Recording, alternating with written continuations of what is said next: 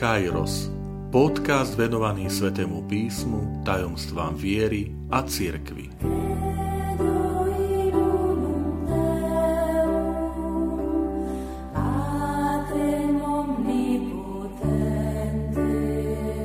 Deväťdesiata časť. Želať spásu neznamená želať smrť. Vitajte pri počúvaní tohto môjho podcastu. Volám sa František Trstenský, som katolícky kňaz, farár v Kežmarku a prednášam Sväté písmo na Teologickom inštitúte v Spišskom podhradí. Milí priatelia, v tejto časti môjho podcastu sa chcem venovať slovu, ktoré často počúvame v modlitbách, ktoré sa často modlíme, ktoré zaznieva v svätej omši, a to je slovíčko spása. Výrazy spása, spasiť, spasiteľ. Naozaj často počujeme, často sa ich modlíme, avšak mám obavu, že nie vždy ho správne rozumieme. V prvom rade toto slovíčko nie je osamotené, ale je potrebné ho spojiť s ďalšími výrazmi, ako je vykúpenie, vykúpiteľ, odpustenie, zmierenie, ako je milosť, ako je obrátenie, ako je ospravodlivenie, ako je večný život a tak ďalej. Samozrejme, už aj ten nápis, názov tohto podcastu bol taký trošku provokačný v tom zmysle, že keď niekomu želáme, že spásu, naozaj mu želáme smrť, pretože to je taká naša predstava, že no keď spása, no tak večný život, koniec, smrť, pomazanie chorých a ponúkame ti spásu. Nie je to tak, alebo nie je to len tento výraz. A hneď si to ukážeme na niektorých príkladoch. Toto slovíčko spasiť, po grécky sodzo, a výraz spása, po grécky soteria, sa objavuje 192 krát v Novom zákone. Čiže naozaj je to slovo, ktoré je tam dôležité a často sa používa. My ho poznáme, pretože hebrejský výraz spasiť, zachrániť je sloveso jaša. A si poviete, odkiaľ ho poznáme, však to teraz počujem prvýkrát. Nie celkom. Totiž, keď sa zjaví anjel svätému Jozefovi, aby mu povedal, že jeho manželka Mária počne a porodí syna, tak mu hovorí, a dáš mu meno Ježiš, lebo on zvykúpi alebo zachráni mnohých z jeho hriechov. To znamená, meno Ješua alebo Jehošua znamená pán spasí, pán zachraňuje. Čiže vidíme, že to najdôležitejšie novozákonné meno Ježiš vlastne v preklade znamená Boh je spása, pán je spása. Toto sloveso v hebrejčine, v tom takom svetskom chápaní, znamená, že to je víťazstvo nad útlakom, oslobodenie spod útlaku. Samozrejme, v novozákonných textoch nemá nič spoločné s nejakou vojenskou terminológiou alebo s nejakým oslobodením nejakého okupovaného územia. Ale je to výraz, ktorý v starom zákone sa používa najmä na opísanie, čo pán urobil pre Izrael, keď ho vyslobodil z egyptského otroctva, z toho útlaku, čiže ho spasil, zachránil. A vidíte, neznamená to, že zomrieť, ale práve, že oslobodiť.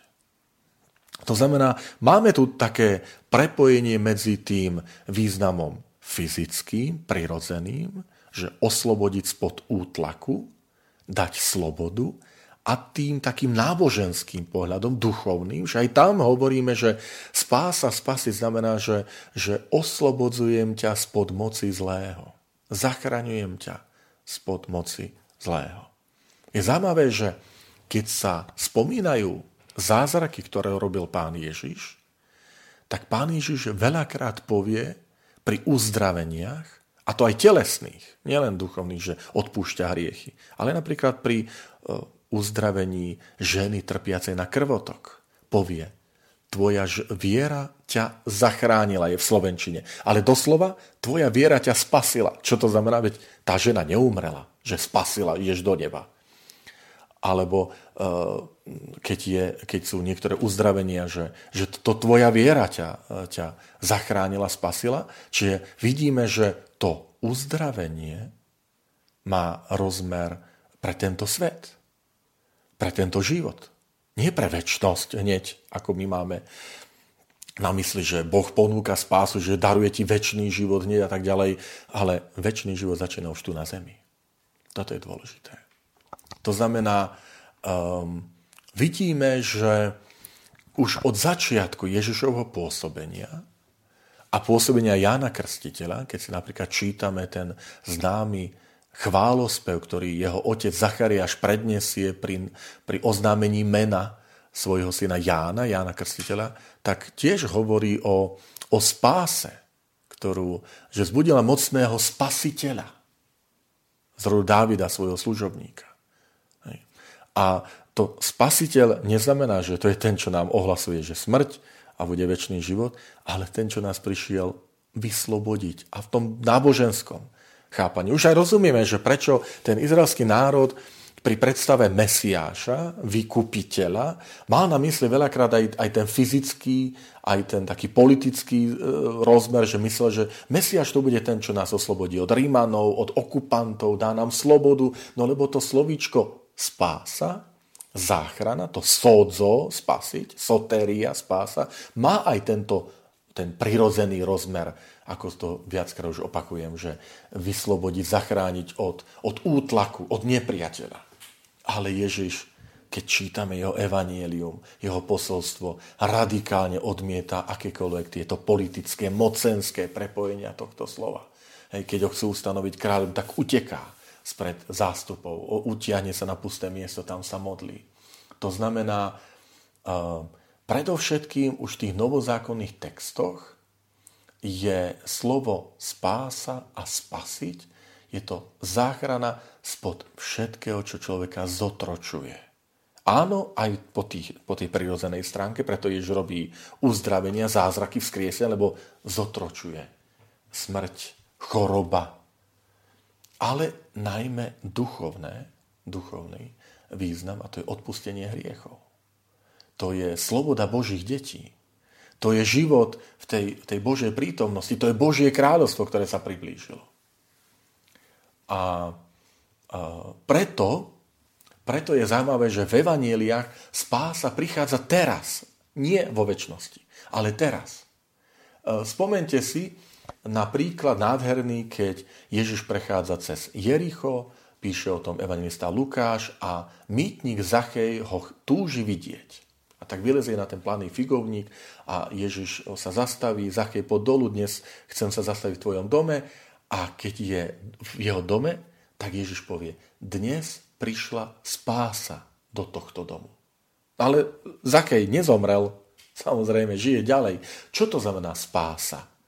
No, prijatie, otvorenie sa pre Božie pôsobenie, prijatie tej Božej prítomnosti, prijatie Ježiša Krista. Dnes prišla spása do tohto domu.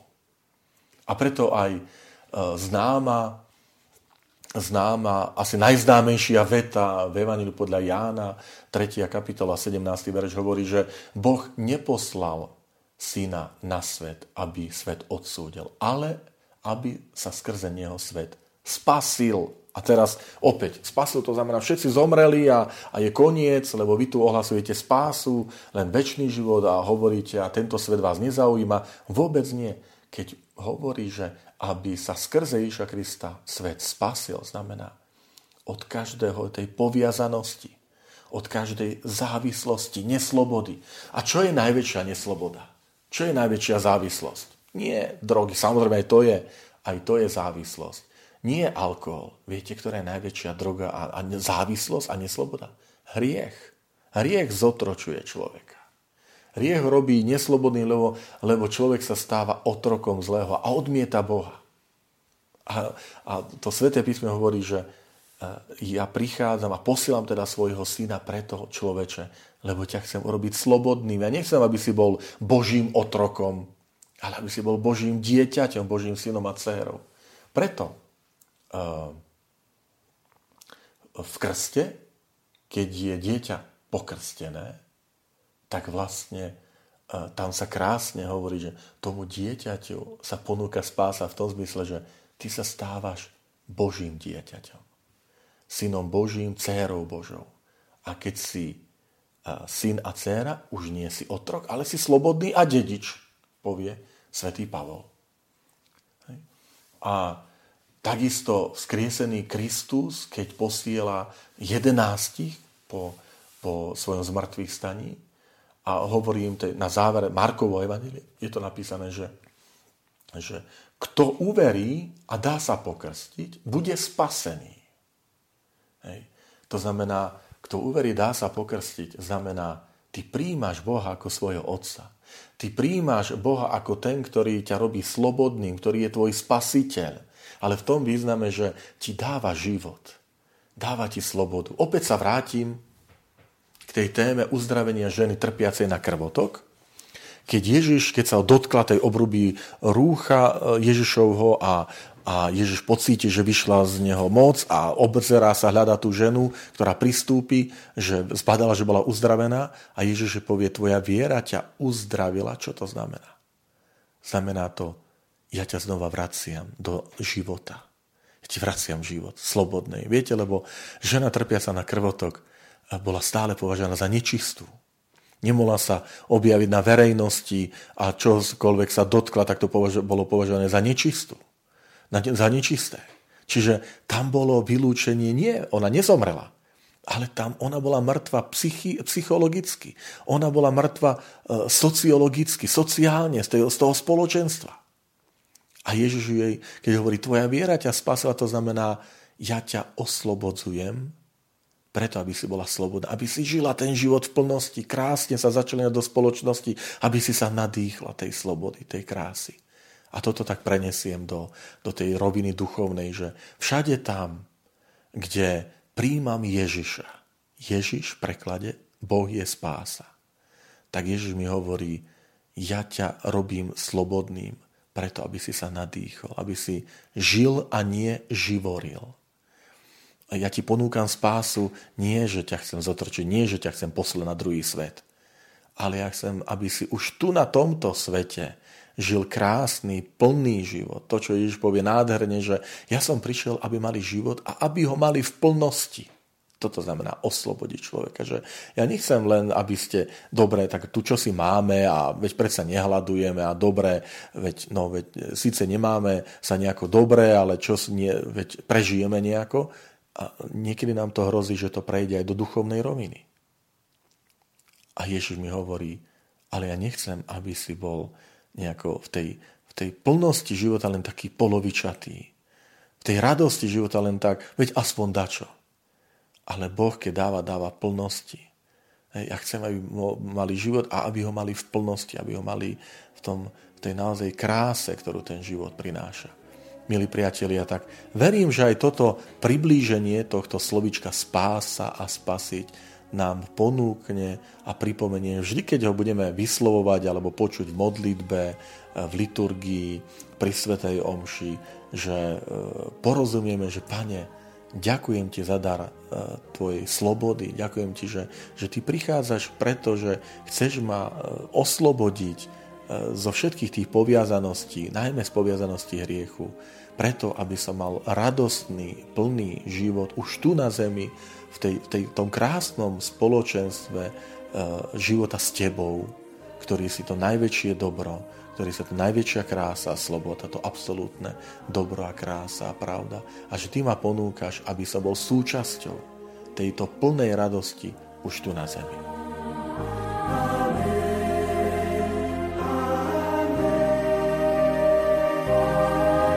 Ďakujem, že ste počúvali tento môj podcast. Teším sa na ďalšie stretnutie s vami. Sledujte aktivity našej farnosti na web stránke www.fara-kezmarok.sk alebo na Facebooku Farnosti Kežmarok.